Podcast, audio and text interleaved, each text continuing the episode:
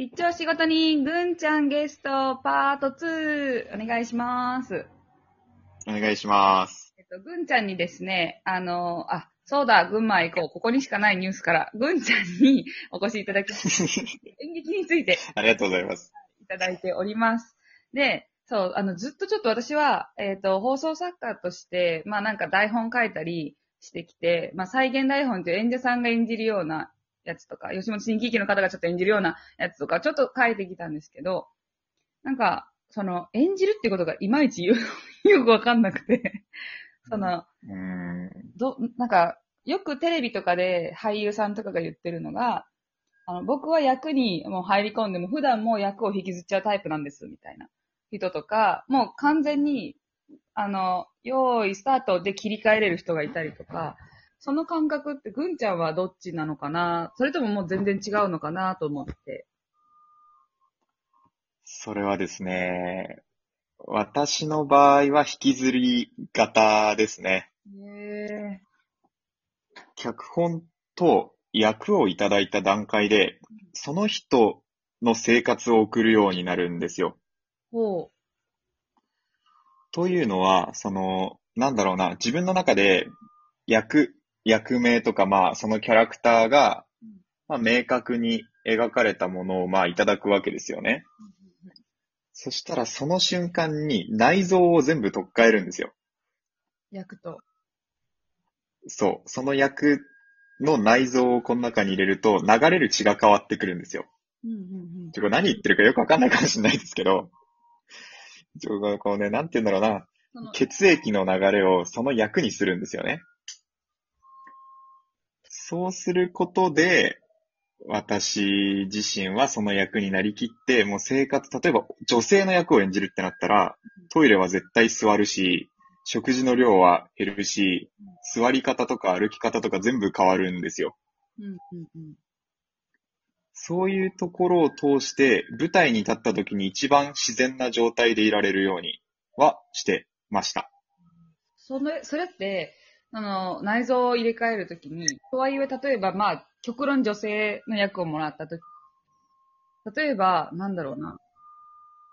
でも、やっぱり今までぐんちゃんは、その時20年ぐらいは、全然男性として生きてきたし、ぐんちゃんとして生きてきたけど、うん全く他人の、あの、例えばよしこちゃんに変わるとして、あ、この時だったらよしこきっとこう思うな、みたいな反射的に、ぐんちゃんが、ぐんちゃんの立場からよしこを想像することが生まれないそれとももっともう本質的によしこになっちゃってるってこと？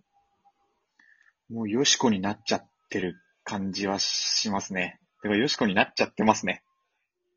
その切り替えるのって、よし、今から切り替えるぞ、ポンで切り替えるっていう感じ？うーん、徐々に徐々に、なんか演じていったりとか、台本を読んでいく中でだんだんとね、入ってくるんですよね。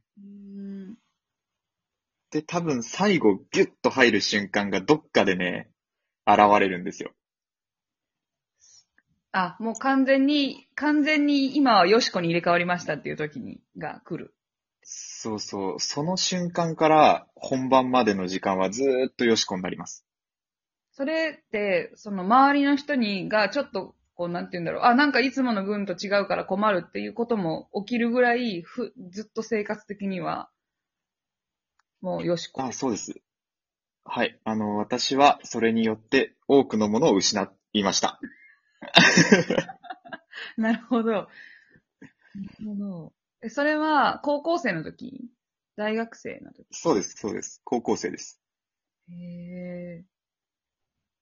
こうその、それって、その、ぐんちゃんが作ったよしこがもう完全によしことしてぐんちゃんがいて、で、私はこう動きたいのに、例えば演出の人とか監督とか、他のメンバーが、いや、よしこごめんけど、ちょっと、それはよしここういうふうに言わないから、もっと、例えば口調きつめによしこ言ってほしいとか言われると、よしこ的に違うじゃないですか。うんうんうんうん、そういうのって、どう、どうこう、自分の中で落としどころを見つけてたんですか？俺は本番にうん。もう変えました。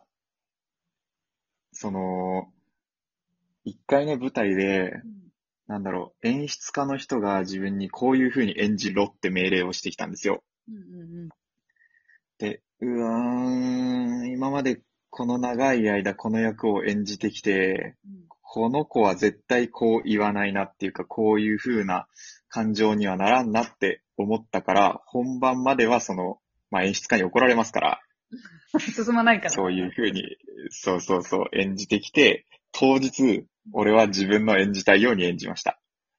それは、結果的に良かったの？それは功を奏した感じ？うん、結果的には上の大会にも進めたので、それでうん良かったかなとは思ってます。周りはさ、その今までは、なんか、の練習と急に違うじゃん。その本番が。あれ？ちょっと、うんちょっとエンジン違くない？みたいな。それは大丈夫だったの？舞台上とら、なんかこう、ちょっと相手が戸惑ったりとかはなかった？相手もやっぱりその舞台にいるときは、その、キャラクターというかね、その役に入り込んでるので、うまい芝居をする人間はやっぱりあれじゃないですか。その来たセリフに対して、それを噛み砕いて自分のセリフを返すから、多分そんな動揺とかはなかったと思いますよ。なんかその、ちちょっと今回のこの企画の時にいろいろ質問考えようと思って、なんか私はあの、長いセリフとかを覚えれないから、セリフどうやって覚えるのって忘れちゃったことないって聞こうと思ってたんですけど、でも今の話だともうよしこだから忘れるとかじゃないですよね、きっとう。んうんうん。忘れるとかではない。すごいな。難しい。うん、なんだろうな。うん、覚えようって意識はあんまりしてないうん感覚かもしれないですね。うん。う。どういう脚本もらって、その役に入り込んでいく過程で、あ、この子はこういうことを言うんだ、言うんだ、言うんだ、言うんだ、言うんだってなってって、気づいたら言えるようになってる感覚。うーんその、終わって、じゃあお疲れ様でしたってなって、そのよしこはいつ抜けていくんですか？あそこは結構早いですよ。抜けるのは。ああ、なるほど。もう終わりました、お疲れ様でした。すんってもう文化に戻れる。そう、もう完全にそのキャラクターを演じないなってなった瞬間にうん、プチンって切れます。ただ、その、なんだろう、どこかでその存在って今まで演じたキャラクターって、記憶には残ってるんで、もうね、ぐんちゃん、まあ、ぐんちゃんもまあ言うてしまえば一個のキャラクターなわけですよ。うんうん俺の本名のその人格をもうちょっと忘れかけている部分はあるので、うーん。だからお芝居を始めてからは自分がどれだったっけなっていう感じでずっといますね。それは、その、じゃあ今もう一回よしこやってって言ったら、比較的すぐよしこには戻れるってことですよね。うん、引き出せますね。へえ。その感覚はやっぱりその表現する人の感覚やから、全く想像がつかないから、すごいなーって。ああすごい、ね。その、あと台湾でも、あの、演技、え舞台に立ったことがあるっていうふうに聞いて、台湾と日本のその舞台の作りというか、なんか違うところってあったりするんですか？うーん、演じたのがね、大きい舞台一個やったときは、なんだろうな、その台湾の舞台の使い、使い方というか、うんなんて言うんだろうな、外国語で演じるわけですよ。うん。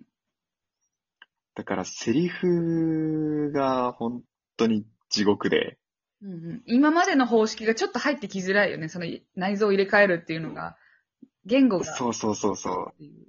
内臓を入れ替えたところで入ってこないんですよ、全然。でも これは困ったなと思って。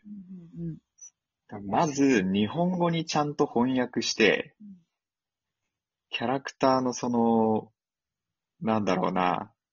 だ結局だからその、キャラクターになるところからやっぱり入る部分はあるんですよ、自分は。うんだからそいつの考えてることを理解して、俺がそいつになってから、うんやっと覚える段階に入る感じで、うんうんうんでもやっぱりその外国人の独特の鉛ってやっぱあるじゃないですか。うんそこをね、克服するのはやっぱ地獄ですね。え演じるということがちょっとげ言語によってね、遠のくというか、言語、言語の壁がね、そこである。ね。そうね。だめっちゃ悩みました。今まであんなに楽しくお芝居できてたのに、うん。